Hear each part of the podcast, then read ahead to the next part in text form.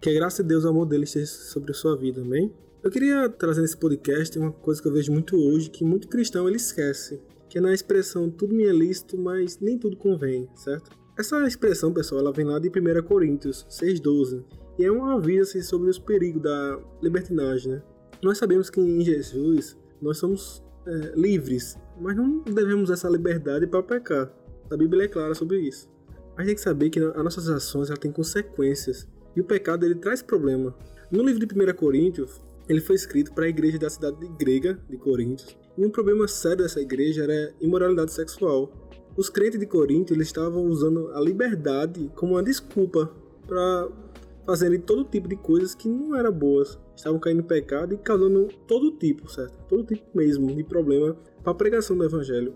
A igreja de Corinto tinha aprendido que há liberdade em Jesus, mas eles estavam confundindo liberdade com o direito de fazer assim o que quiser, sem consequência. Isso não é liberdade.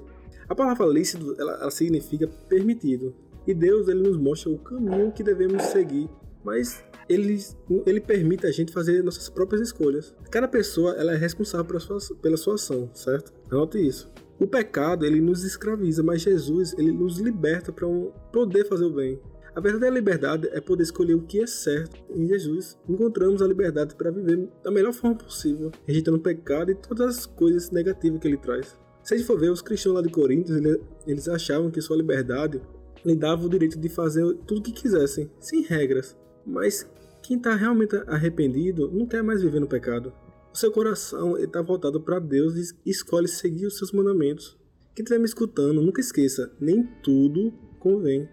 Nossas escolhas elas têm consequências. Somos livres para escolher, mas depois temos que viver com as consequências das nossas ações. No caso da imoralidade sexual, é um ataque contra o próprio corpo, que contamina e machuca. Os mandamentos de Deus eles existem para proteger a nossa liberdade, não para nos escravizar. Não convém cometer imoralidade sexual, porque isso nos machuca e afasta de Deus. A vida de pecado destrói, mas Jesus nos purifica para vivermos de uma forma diferente. Quem ama Deus não o quer ofender. O pecado é, é um insulto contra Deus. A gente nunca pode esquecer isso. Uma vida entregue ao pecado, sem arrependimento, nem o desejo de obedecer a Deus, não é uma vida cristã.